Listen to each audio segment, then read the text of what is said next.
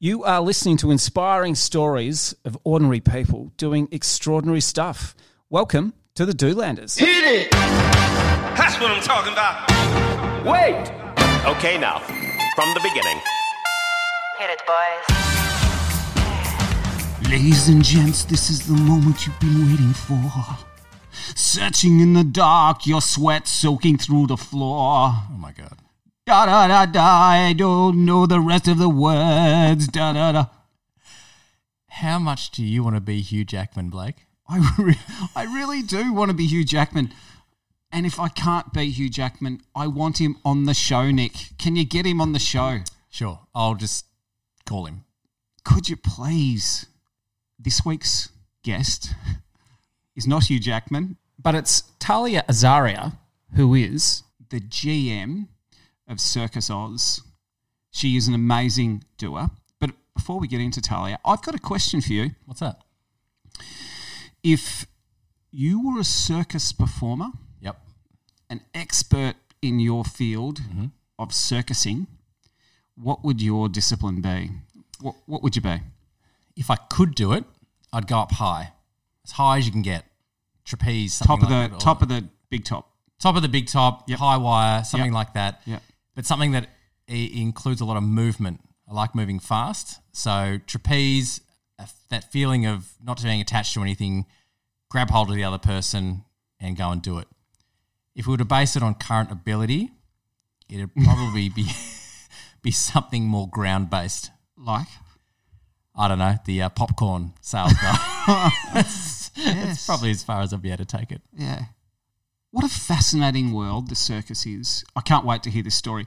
So tell us a little bit about Tahlia Azaria. So Tahlia, actually younger than you'd imagine in terms of when you start listening to the sorts of depth of knowledge she has in a lot of areas. Um, it's it's her approach to life and career that really struck me, and it has a lot to do with her upbringing, but also the types of organisations that she worked at that gave young people the freedom to experiment and take risks. And that's something she goes into quite a lot about. And she could have taken easier paths, I'm guessing, and she didn't. She worked hard. She volunteered a ton to get skill base up because she enjoyed it, because she was passionate about it. And opportunities started presenting um, themselves to her off the back of that work and what she learned. So it's really interesting, very inspiring. There's a lot to get out of uh, Tahlia's episode. Sure is. As you said, she is purpose led, values driven, and she gives people a platform to create a brand new possibility. Here's Tahlia. Blake, do you like stories of people doing?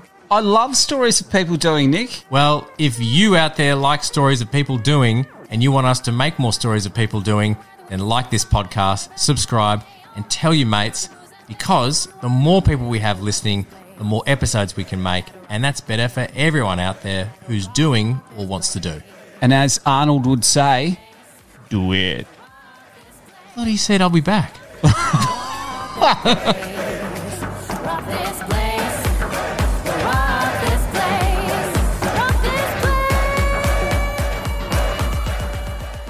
Hey Tahlia, welcome to the Doolanders. How you doing? Good, thank you. Hi, Nick. Hi, Blake. Yes, Good to be here. Tahlia, ten points for you because you, said uh, Nick's name first. Great to have you, Tahlia. Thanks for having me. Hey Tahlia, tell the Doolanders what do you do? Um, well, look, I might just start by uh, telling you where I'm speaking to you from, um, which is the land of the Kulin Nations. I feel very privileged to be on this land um, and acknowledge that, that the land was never ceded, will, always was and always will be Aboriginal land. Um, I what do I do? I facilitate uh, people's ideas. I think that's how I describe it in a nutshell. Um, throughout my career, I have been in positions where I've led people um, through change um, and have helped people bring their fantastic creativity to fruition. Um, that's where I am now at Circus Oz. I work with um, performers and producers and um, many other creative people to help them move from um, thought to reality. That is one of the best answers we've led off with the facilitating people's ideas. I love it. Um, and you mentioned that you are at Circus Oz today. In what, what capacity? What's your role at Circus Oz? Yeah, I, I'm the general manager at Circus Oz, um, uh, which means that I take care of, uh, well, I mean everything because you manage generally Yeah. role. So everything from um, sort of a chief chief of um, staff function, you know, managing the the staff, um, the finances of the organisation, um, the the strategy, uh, you know, anything that sort of needs doing um, at, at a high level. Obviously, there's a team that work with me, and I um, work very closely with our CEO. Um, but I'm sort of that intermediary point where I um, work under the CEO to to help, as I said before, facilitate um, everybody's great work. Cool. It, it takes some some skill to bring together a, a bunch of people's ideas and um, make them into something.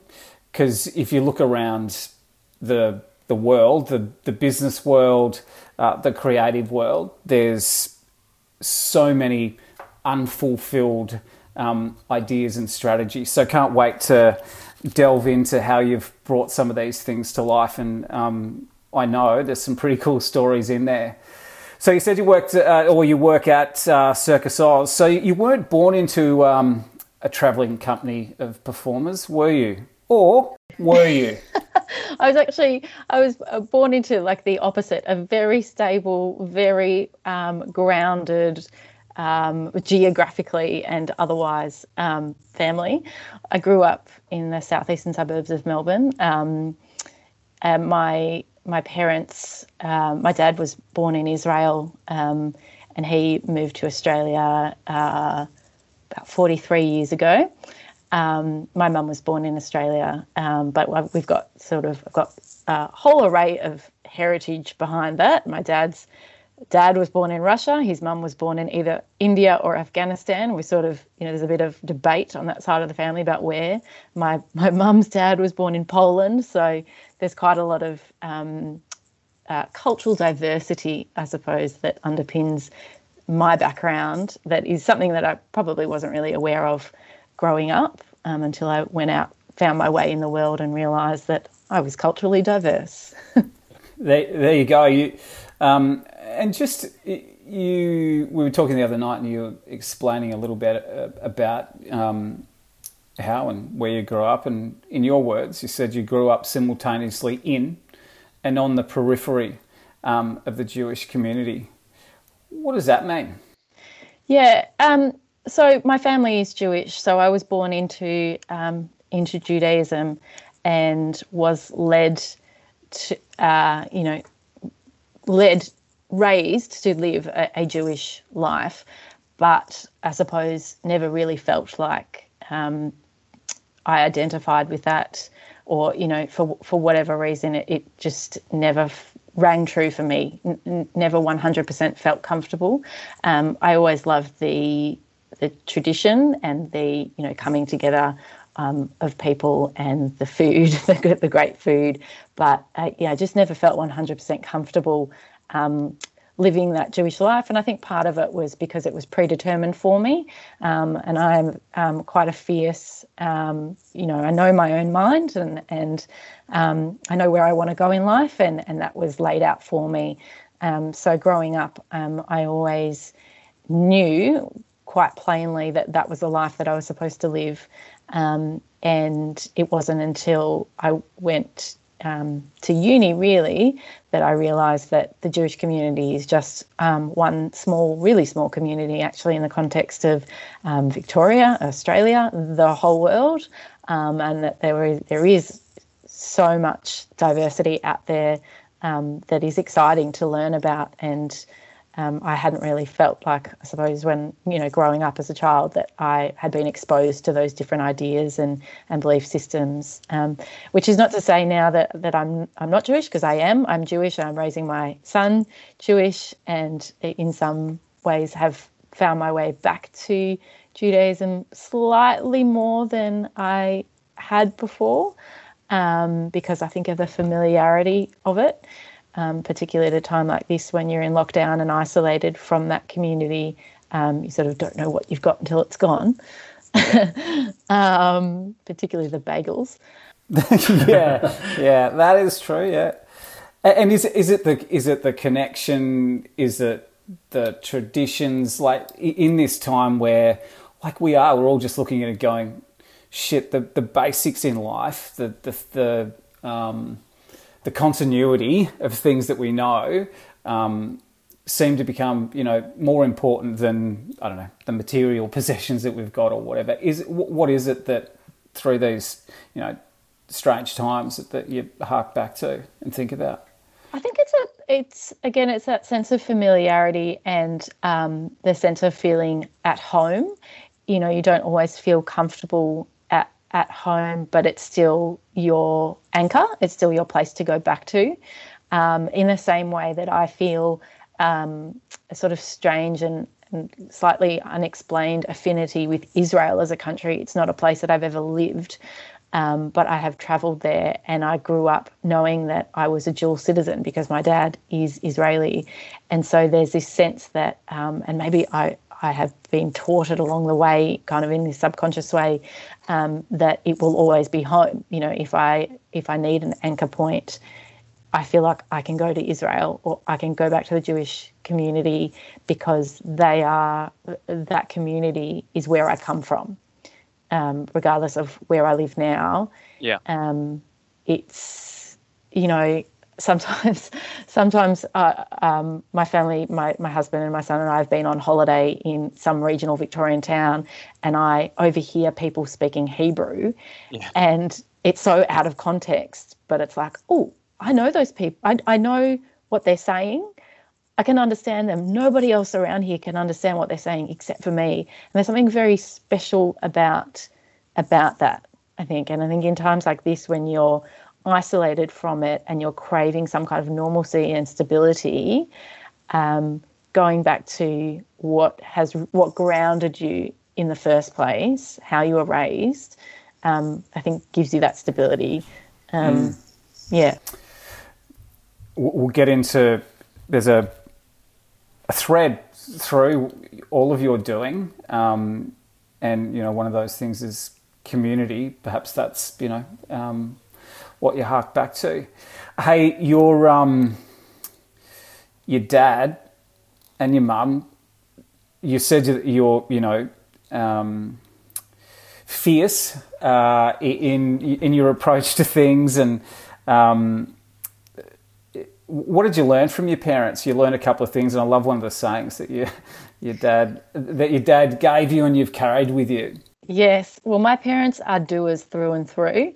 Um, I think that I am the way I am because I, I probably really didn't have a choice in the matter because, you know, nature versus nurture, like I had both of them in their genes. They are doers and in practice that they are doers. So um, they're sort of entrepreneurial by instinct. Um, they always ran their own small businesses um, until very recently. Um, but they've always, you know, if they've wanted to do something, they just do it. Um, and my dad has, he's always got, you know, some good lessons to impart. He, he, he loves to talk. He's this extroverted, gentle, extroverted man in a family of introverts. and he just wants someone to talk to. So he'll often um, come out with these phrases. Um, and one of them that I have taken with me throughout my life is the expression you've already got a no in your pocket and you're looking for a yes. Just to say that if you don't ask the question, if you don't ask for what you want, the answer is immediately no, because you haven't even bothered to, to stick your neck out and and ask. And I think it's that sort of spirit of backing yourself, not being afraid to put yourself out there and, and ask the question, you know, what is the worst that can happen, really? The worst that can happen is you can get another no. And my dad has said to me, you know, well, you go back and you say, no, I'm sorry, I've already got a no in my pocket. What I'm looking for is a yes. Um, and that is something that I've taken through with me. It's great advice. Um, as you were growing up, was it clear on what you wanted to do, what um, you know, in life, and uh, what what you wanted to make a career of? Yeah, it probably wasn't until towards the end of high school that I started to really form some ideas in that space. I knew how I was. I, you know, I knew that I um, enjoyed writing and that I enjoyed being persuasive, and I enjoyed. You know, my dad has stories of me when I was um, really little. Um, trying to sell my toys to, to other kids, so you know you might think that there's some kind of kind of sales persuasion kind of um, thing in there. So I, I thought about um, law. I thought about psychology as well. I thought about, um, um, you know, I guess those sorts of careers, and and had also been brought up to consider um, careers that would make me money. Um, because that was, you know, my parents were really hardworking, but they were hardworking to a to an end. That you know, it was because they wanted to um, provide for for the family. So that was a value that was ingrained in me, um, but one that I ended up not really following um, because I went to do journalism at RMIT University, and um, I do remember my mum clearly saying there are no Jewish kids at RMIT University. Why don't you go to Monash or Melbourne? and I said, because I don't want to, because that's not what I want to do, because I want to do journalism and RMIT have the best program in, the state. So that's what I want to do. I want to be a journalist. Um, and as I went through the course um, and discovered the people around me and their passion for the news, and um, found myself, you know, we had weekly news quizzes um, where you had to sort of read the paper throughout the week and then you were quizzed on what had happened in the news. And I realized when I was cramming for the news quiz at the end of the week, rather than just naturally feeling like, I want to read the paper today or I want to listen to the news, I realized that I probably didn't have the hunger for hard news journalism like my fellow students did. Um, and that, you know, it, it's such a competitive space, uh, it probably wasn't for me. So um, I found through that experience, though, um, I found SYN, which is um, a youth radio station that I ended up being at for, for many years um, after. Um, but SYN showed me that um, journalism and the media is not just about um, hard news, there's so much more to it. So tell us about SYN uh, and, you know, when you walked into that organisation and and I guess what you learnt about possibility. Well, I was first introduced to SYN um, through the journalism course. So, one of the requirements of the course was that we go and read news bulletins on air. Um, so, I went in and, and started doing that because I had to. And then um, I found that I really enjoyed it. Um, so, and let me just give you the context for it. You know, it's a volunteer run station mostly. Yep. There are a few yep. paid staff, but mostly people are volunteers. Um, at that time, I still lived in East Bentley, where I grew up. Um, it's about a 45 minute drive into Carlton um, to go to the studio. Um, somewhere along the line, I moved from doing these new news bulletins for the, the radio journalism course um, into just pure volunteering because I enjoyed it. Um, and there were times where I would, um, you know, wake up in the morning, four o'clock in the morning at home, write my news bulletin, drive into the city, go on the air for two minutes and read read the bulletin, and that was it. That was done for the day, and then I would kind of go to uni or whatever. Um, but I suppose that demonstrated a level of commitment because there were then other young volunteers around the station who started talking to me, and one tapped me on the shoulder and said, "Hey, we're looking for an executive producer for our breakfast show. Um, do you, you know, are you interested?" Remembering it's voluntary, the show was from six to nine a.m. Monday to Friday. Uh, I lived forty-five minutes away, and I remember distinctly remember at the time uh, saying to uh, someone that I was seeing at the time, well, should I do this? Like, you know, it's, it's kind of cr- crazy, right? Uh, and he said, no, I don't think you should. And I thought, well, I don't think that you're the right person for me, and I think I should do it. So I did do it. um, I did. I stuck around and I produced that breakfast show for about 18 months. And somewhere along the line in that period, I pitched a, a television version of the breakfast show to Channel 31, the community TV station. Yeah. And they took it. And so I moved from producing the radio show into producing the TV show, which was an hour of live TV every morning. Um, and it was just the best. Such a great experience. And What what was what was the best about it? Like what what was it? the, the best thing is that you are given a platform to communicate with you don't don't know who you're communicating with it could be um, you know donald driving the bus from ivanhoe to northland um, we used to get calls um, from bus drivers and tradies and you know other people listening in the morning you're talking to to anyone who happens to find you on the dial or, or switch on the tv um, and as long as you're within the law you can say whatever you want.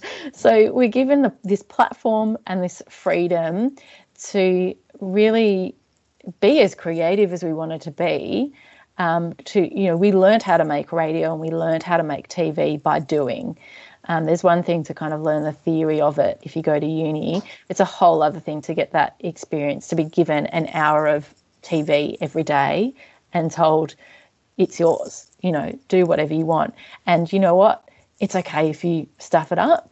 Um, it- you you you you make of it what you want. And i think that that opportunity is so rare and the fact that i had was given that opportunity or i took that opportunity um, had completely set me up for my career because it taught me that experimentation is a good thing that if you get it wrong the first time you haven't um, that's not a failure because if you've learnt something then that's a success. And that was what I always tried to instill on um, the other young volunteers that I was working with because I was often in leadership roles um, within the teams. Um, I really tried to um, facilitate Yeah. people to to think big. So how do, so I'm going to play back a quote from someone who said something about you once, and I, I, you know, tell us about how you um, how you did facilitate that. So so someone once said about you across that time, Tahlia has expanded the organisation in both capacity and ambition in a way that was carefully maintained at that in a way that has carefully maintained our commitment to community values. When you think about being able to um, increase an organisation's uh, capacity and ambition, like the ambition bit's the big bit, right? How how did you get? How did you do that? That's a great question. My mind is just going to who said that quote? A- A- Andy Andy Lynch said that. Said that. 'Cause, like I think about what you Great. you know. First up, you said to us you facilitate ideas, right? Here's a guy that's you know you've worked with for um, a bunch of years and has looked at what you do, and you've grown the capacity of an organisation, and and you've said or demonstrated to that organisation what's possible is bigger than you know w- what what you previously thought. How did you do that?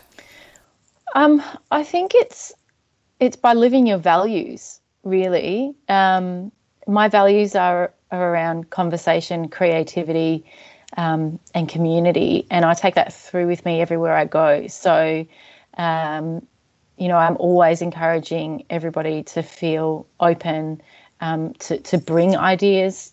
Um, you know, it, for me, a top-down approach doesn't work. It's quite collaborative um, and collective. I think in that in that scenario at at SYN, being a youth organisation, there was a hunger and a healthy dose of naivety that meant that everybody was really open um, because you know, we were all under the age of 26. When I was the general manager of SYN, I was 24 and I didn't know any different. And that's beautiful because the older you get, the more you know and the more risk averse you become. And so, in that context at SYN, we were given permission um, by a, a, board of directors who also, you know, 50% of whom were under 26. Uh, we were given permission to play. Um, and I think it's that it's that that approach of being okay with playing, being okay with the the chance that you might make a mistake um, and creating the support structures around that to make sure that people feel comfortable with that that you know that if you make a mistake you're not going to lose your job. You know it's all it all contributes to helping shape you and shape the organization and the outcomes that you're looking to achieve. Um, and you know to be quite honest when i left SYN i thought oh wow maybe that ability to think big and to to take risks and to experiment and try new things. Maybe that was contained to a youth environment, and maybe I will never find that again. And you know, for that reason, I, I thought that SYN, being the general manager of SYN, was the best job that I'll ever have because I had complete freedom um, to try new things and to really achieve the things that I wanted to.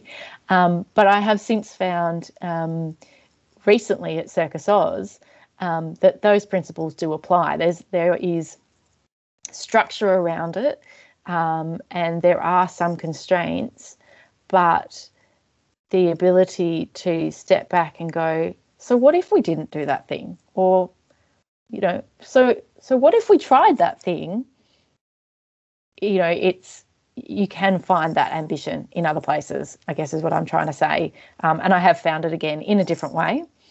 Um, but it is something you have to cultivate. And how common is that, Tahlia, amongst organisations that you've seen? Because you've worked in a few different places since SYN, and it kind of seems a little um, idealistic in some respects, but you, uh, SYN is a proving ground for, for young people coming up um, through the craft. But what have you seen in other organisations that could really benefit from that freedom? Understanding, you know, there are there's this balance between performance and development, um, and the older a business is, the more performance orientated they perhaps become. But how much are they missing out on by not adopting what you saw at SYN? Well, I think it's the difference between a passive and a proactive approach. Um, I have come across organisations um, and and managers and leaders who are more risk adverse. Um, and then a, nervous, I suppose, nervous because you know, in, in the context that I've worked, um, there's often millions of dollars of government, you know, taxpayer funded government funding um, on the line. And, you know, if we don't meet our KPIs, then, you know, maybe we won't get the funding again. And, and yes, I think that's one way to go, but I think, I think that's a very passive approach. I think the more proactive approach is to actually own that conversation and say, you know what, we said we were going to do this thing with this funding, but it's not relevant anymore. The world has changed we think that our community deserves something different. So we're actually going to do something different. We're going to try it and we're going to evaluate it. And if it hasn't worked for whatever reason, we're going to take something from that and we're going to try something different again. I think that experimentation in Australia in particular, you know, it feels like we're a very conservative country and we don't do that as much as we could. I think, you know, those values you, you, hear about in Silicon Valley and, you know, Israel actually is another great example of, um, you know, an entrepreneurial country and workforce. Um, it feels like, you know, we we don't adopt that, that philosophy as much as we could in Australia. Why why do you reckon that is? Because um, you're right, um, Israel does pride itself on that entrepreneurship. They've actually got a Tour de France team called Israel Startup Nation. Yeah. It's flying the um, flag pretty heavily in that direction. What's what's so different about Australia's culture? Do you think? I would describe it as more of a passive culture.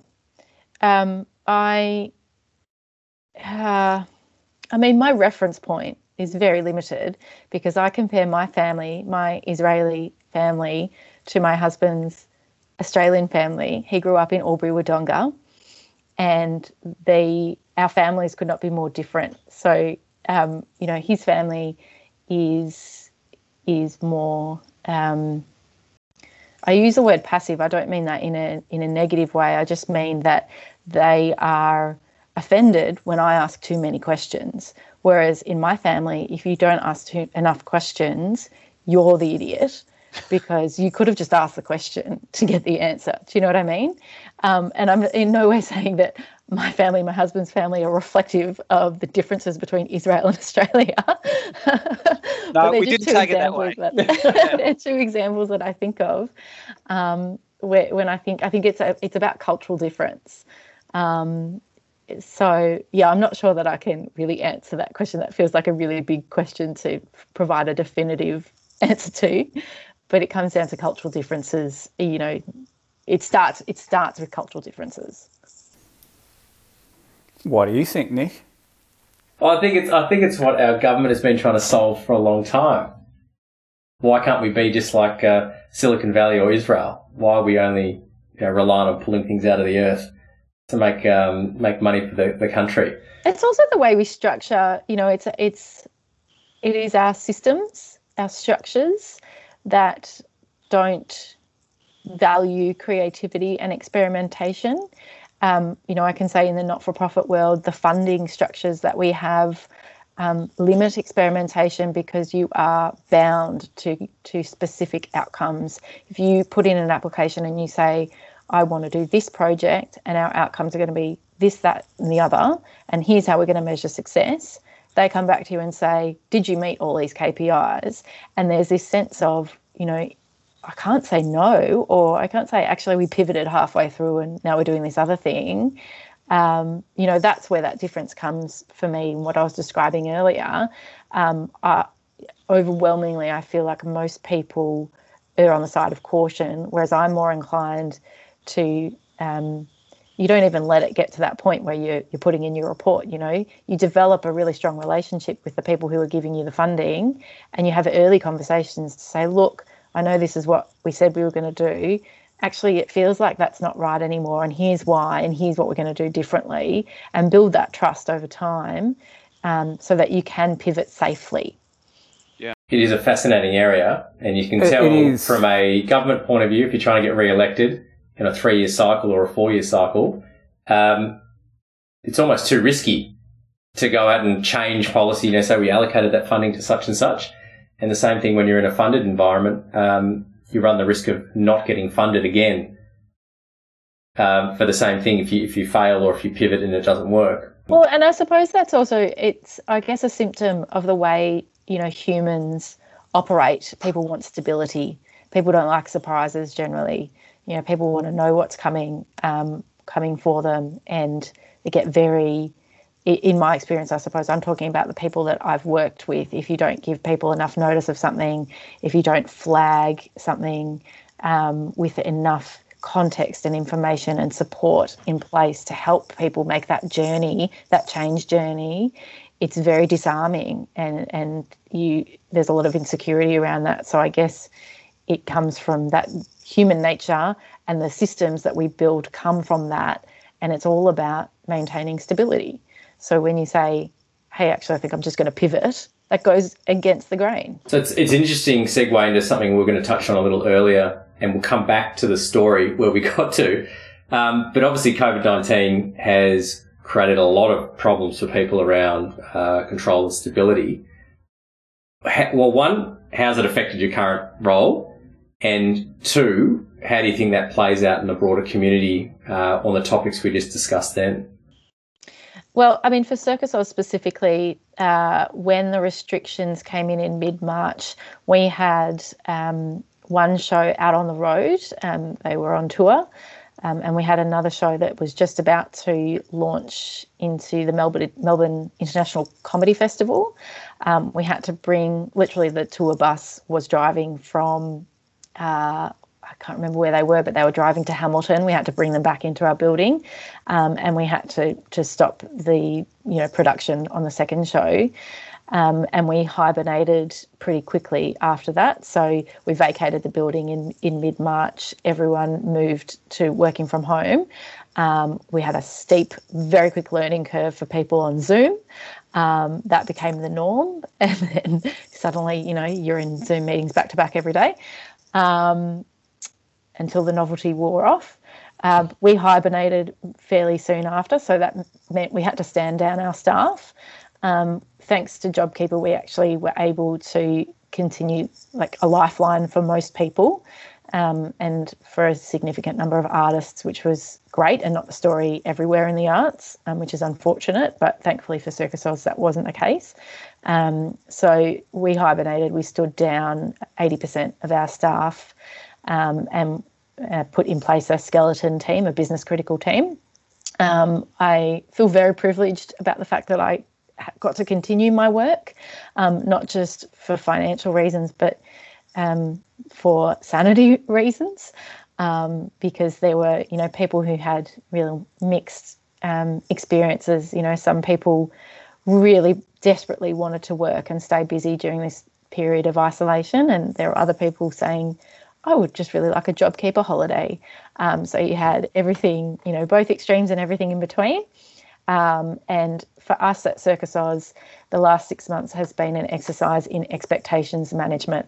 So, what we discovered um, was that even though we were ahead of the curve uh, in terms of understanding what COVID meant, um, and you know, we, we were learning along the way as everybody was, um, but we were very tuned into what was happening and we were predicting sort of a day in advance, going, think that the tomorrow is the day that we're going to be told you have to work remotely. And I think, you know, tomorrow is the day that restrictions are going to come in and, and, all of that. That actually wasn't the case for, for many of our staff. So it wasn't just about managing people's expectations about the work, but also about what COVID was um, and explaining to people why the government had you know made these changes um, and realizing that everybody's not tuned into the 24 hour media cycle um, as we were. Um, so it was a real change journey, I guess, of moving people um, through all of the things that you feel when something horrible happens um, to acceptance. And that's not a linear process either. People go back and forth, you know, as new restrictions come in, or, you know, we had that three to five weeks in May, June, where everyone started to think maybe everything's going to be okay and then we had to go back again it can be crippling to have false starts and we saw that in other organisations we saw them reopening and then have to close again and that's so demoralising for the organisation and for the audiences and for the staff um, and and that's been really the most difficult thing for us is managing those expectations of our our stakeholders um, that we are going slow and we're going slow deliberately because you know we Circus Oz actually wasn't in a financial position anyway to take risks in that space, and less so now. And it's really, you know, the early conversation that we had about risk taking is a really fascinating in this context because what we're doing now is completely completely risk averse because we're saying COVID has created this barrier for us that we at the moment, you know, cannot overcome. But in a way, it's also completely risky because we're saying we are not going to rush back out there. We're going to hold hold it until we are comfortable to go back, and we're going to do um, all of this work behind the scenes to redevelop what Circus Oz is, so that we can enter the new world with a new direction and a new provocation for audiences. Um, because what we had before was in the old world, and so I suppose you know that's the thing that has been a constant is that we talk about the new world when not everybody's really ready for a new world. Yeah. Clearly, you're going to need someone that can facilitate people's ideas um, to bring that little baby together. Hey, like if you look across history, you know, after depressions and great depressions and um, moments of, um, you know, downturn, the arts has played this really significant role out of that. You know, that has to history has to tell tell you or fill you with some optimism about what's coming next. You would think.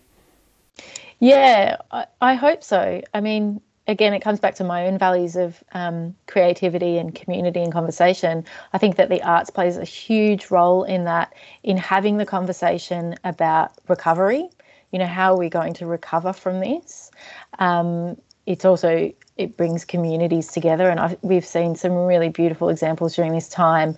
Um, I don't know if anybody's seen the um, East Brunswick.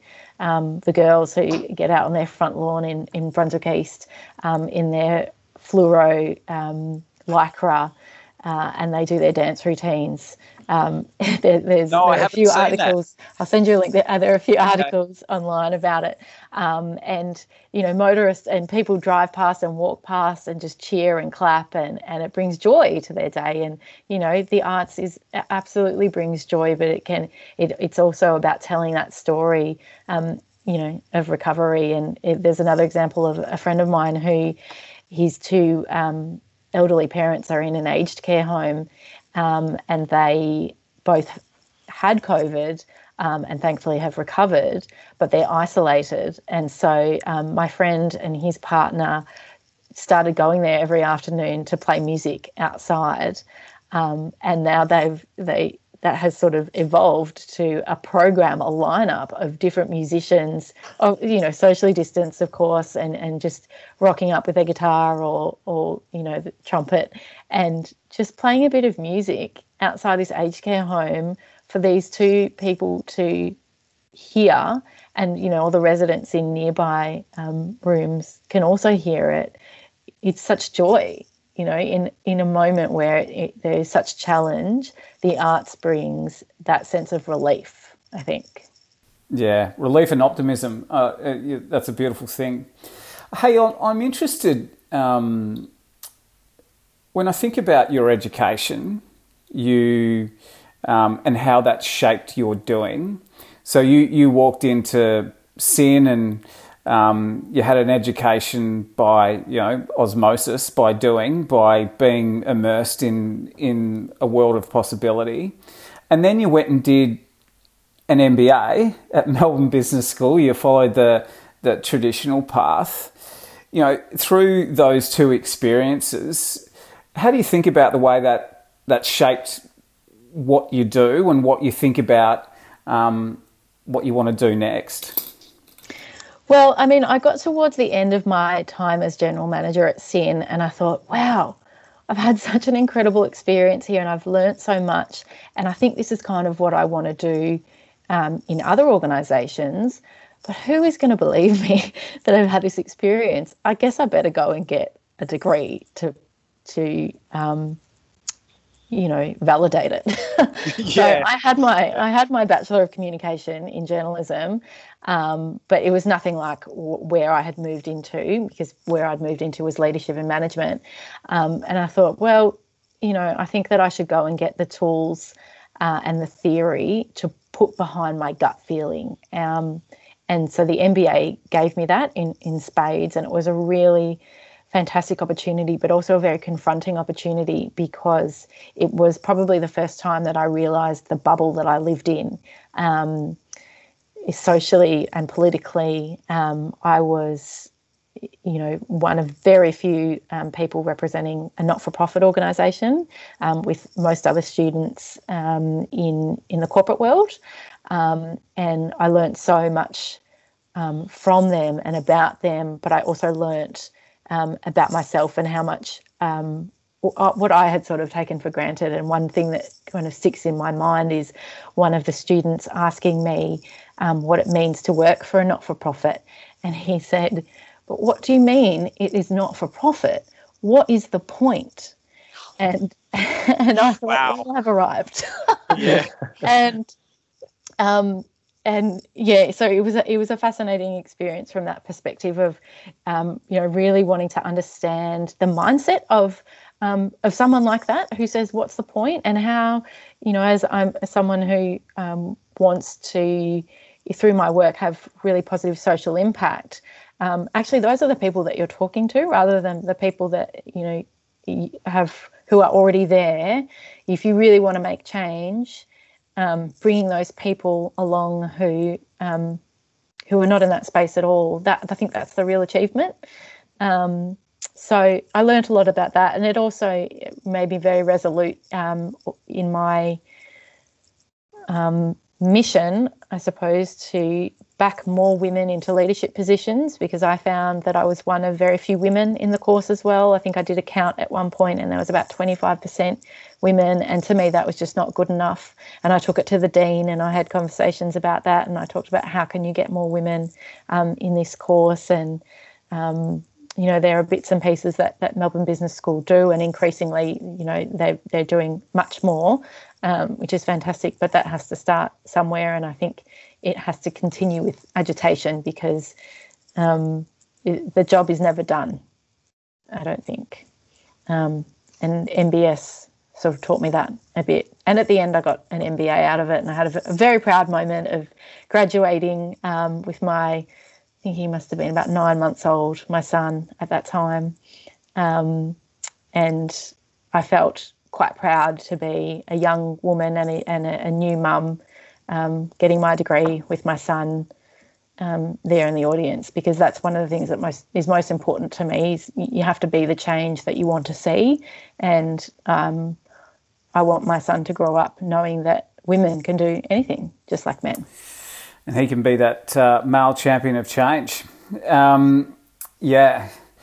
Hey, hey, love to um, for you to talk to us about your um, another learning experience of yours. So you walked into Circus Oz, and um, I think you walked into a, a, sponsorship role and climbed the ranks super quick. And uh, before you know it, you're acting CEO and yeah, what played out from there, and what did you learn? Yeah, I mean that was a real pivotal moment in my career.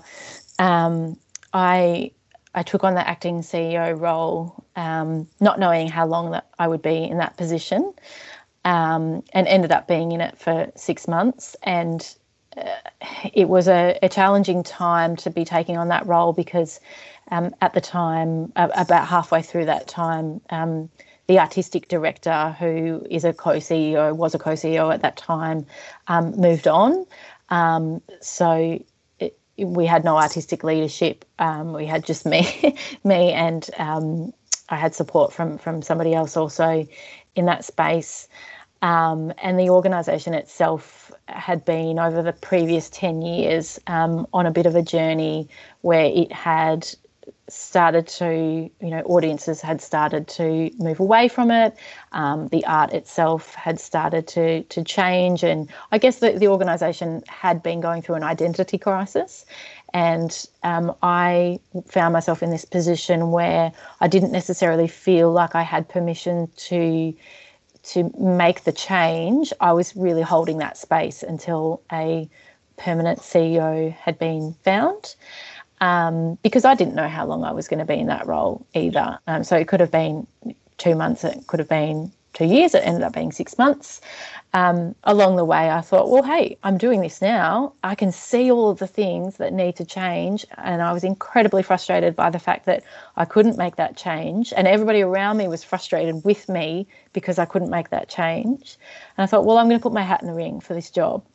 Um, and I did that. And uh, I went into the interview, and there, it was a two-part interview. You, you, had to do a 15-minute um, presentation, and then it was sort of the interview question time. Um, and I spent all of my time, like basically studying for this interview. I planned my presentation. I practiced it over and over again. Drove my husband crazy, and I went in and I did this presentation, and I smashed it. Like quite honestly, I got incredible feedback from the panelists. And then the interview part went okay. And I sort of left and I thought, well, you know, I, I think that I, I, have won them over in my presentation anyway. So the interview part probably didn't didn't matter.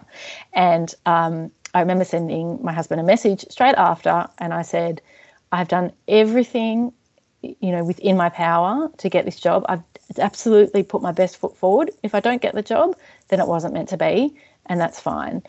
And so I didn't get the job, and I spent about two days uh, feeling absolutely devastated about that, and you know, thinking all sorts of things. You know, I'm doing this job now. How can they not see that? yeah. How can they? What's wrong with them?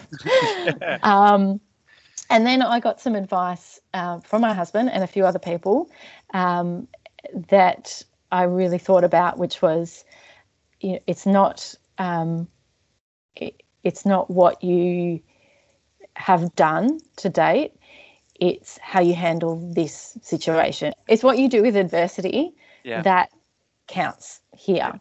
Yeah. Um, so on sort of it must have been the third day, I got out of bed and I went back to work and I just continued on.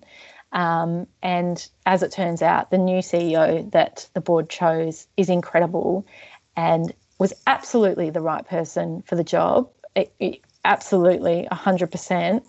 They could not have picked someone better. If they had picked me, they would have made a mistake. Um, and I've had, I've been really blessed actually to, to work with that CEO. I work really closely. You know, there was a moment where um, before she started, I thought, well, um, possibly I'm taking up space here. And if we don't get along, the right thing to do would be to move on for the sake of the organisation and myself, because no one wants to hang around like a bad smell. Um, but as it turned out, we get on like a house on fire. And I uh, feel like we operate in a partnership. And I've learned so much more from her and being the general manager under her as CEO than I think I would have if I had just been a CEO. Um, so it's all worked out really well. But uh, I feel like that ability to um, to rise above it, you know, is something that you you I had to work at. You know, that wasn't my first instinct.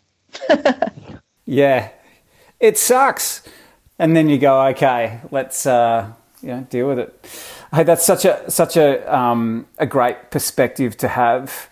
Hey, we're just about out of time, um, but you know, if you had some advice to uh, the 15 million people that live, listen to the the Doolanders um, about about people pursuing their values and what's important to them. I love the way that you can clearly articulate what your values are.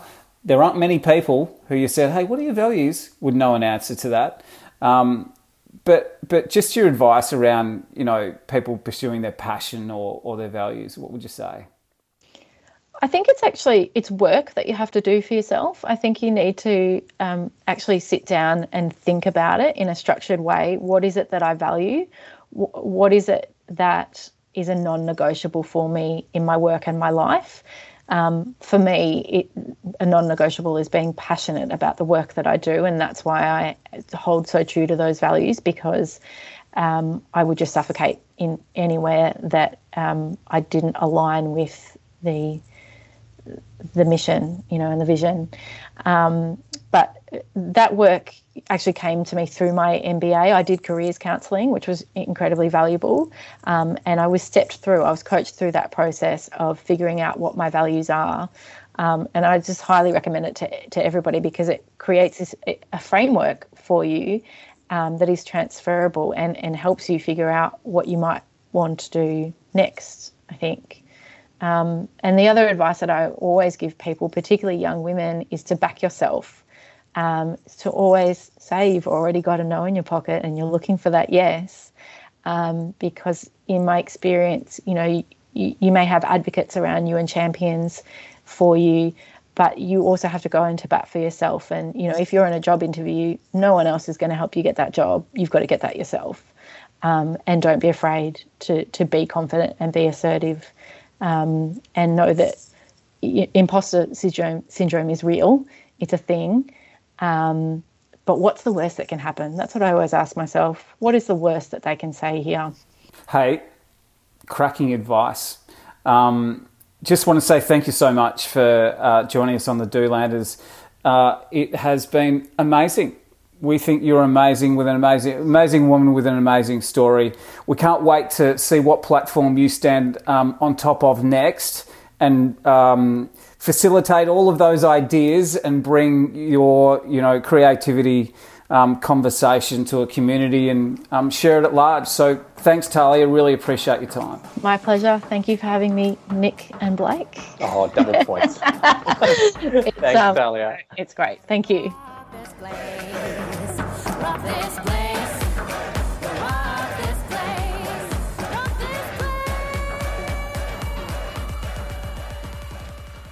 There was a lot to take away from that conversation with Tahlia. Yep. I've got a question for you. Mm-hmm.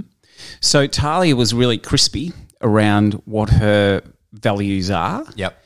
Her own personal values and how that links to her doing. Have you had had a thought about what your values are and how that links to what you do? Uh, not to the same sort of extent. I think if you were to classify me as a thinker or a doer, where do I fit into that? I think I just start doing stuff. Yeah. Um, I'm sure if I had a look at a list of values, I'd be able to rattle them off and and say, yeah, well, I suppose this is what I align to. But I don't wake up every day and go, yep, I have a growth mindset. I'm this, I'm that. That's not the way I'm sort of built. How about you? Well, like Tahlia, I also did an ex- exercise a number of years ago to have a look at what my values are and their growth, creativity, and communication. And I do. I, I think about them regularly when I'm thinking about what I'm doing or how I'm um, attacking something new. And it just sort of grounds me around what works for me and what doesn't, or how I, how I would approach a certain um, problem to solve or situation or group of people. Um, there were a, a, number of really good takeaways from Tahlia's episode. What yep. what rang true for you? I think the the phrase that sort of sums up so many doers in this world is what Tahlia's dad told her. Yeah. Was that you've already got a no in your pocket. Yeah. And we'll use Hugh Jackman as an, another example. Uh, if you want to go and interview Hugh, for example, or get him to do something, right now, if you haven't asked him, it's already a no. Your job is to go out and get a yes. So there might be another. That's your job. but there might be there might be a no that comes back, but you, have got to push to get that yes. So I really like that concept. It doesn't have to be about getting Hugh Jackman. Obviously, it's about um, asking someone, "Can I have an opportunity in your organisation?" or asking, uh, you know, someone in your family, "Can I have some time away from uh, the kids so I can go and learn guitar?" or something like that. If you don't ask, you will always have a no in your pocket. In your pocket. Yeah, and I think that's a, a really fascinating concept and uh, something that I'll be taking away with me uh, when I think about the next thing that I'm going to do. The other thing, one of my takeaways was uh, Tahlia's relationship with experimentation. Yep. And what she learnt through her experience at SYN. Yep. And the world of possibility. Wouldn't it be amazing if it became a thing for our country to sort of try to start setting us apart from from other nations or trying to catch up a little bit mm. is if you you did your schooling, so you you finished year twelve, and you did some other sort of education during that awkward period of your eighteen to twenty one, where you're sort of still maturing and finding your way in the world, some sort of education in a field that you're happy with, and then for a period of time after that, there are a bunch of organisations like SYN that are funded, that are proper organisations, but it gives young people the opportunity to experiment and to take risks. There's a safety net in place. You can't fail too badly because the type of person that would come out of that organisation then into the bigger, broader community would be one more mature. We've already learnt from many of our other interviewees, none of them got their, you know, their great career or achieved their success immediately out of university or schooling. None of them did. In fact, no. all of them failed in their 20s to get their where gr- they thought they wanted to get to. Their greatest education was in the doing. Absolutely. Mm. So if you can put people through experiences like Tahlia's had, her mindset around risk taking and opportunities and growth is so different to someone who, if you just got a graduate role at a big consulting organization and you're being told this is the way that we do it and we've done it like this for, for decades and this is the way that you will do it – very narrow mindset in that regard. It may be very successful, but there could be other opportunities they're missing out on because they don't have someone with a with a different sort of mindset. You should do that. You should create that. Was there any any other takeaways? Well, I guess I've got a question for you, Blake. Sure. Why do people not value the arts? Because this whole coronavirus thing, what has mm. got us through? It's Netflix, yep, Spotify, yep, sport. Because the arts is about relief and about uh, optimism. Entertainment. Entertainment. Mm. That's right. But why don't we value it? Oh, I think we do. I think as a, as a society, there is a huge amount of value placed on the arts. I think given this COVID situation, and the great news that we've received in terms of uh, our freedom here in Melbourne, if you have a look at pandemics uh, and history, once there's been a significant downturn in the economy, the arts really helps that society come out the other side of it. And I think that right now is the perfect time to be investing time into back into the arts to ensure that th- that medium is there to help us think of what's possible, put creativity into our lives, entertainment, escapism, um, and general positivity Yeah. to help the, our society move through our our new normal. Uh, oh, look, I'm really excited for what happens next in in the arts. I hope it really. I hope the government Yeah. put some money into the uh, into all of those professions to help to help society come through. And I think that's what's probably been the most disappointing thing is the government's response to the arts. Yeah. And they were already underfunded and were you know, they had their funding even you know more greatly reduced during this this uh, pandemic. But as as you say, it'll be the thing that actually pulls us out and brings us together. One last thing that I wanted to touch on that Tahlia has experienced.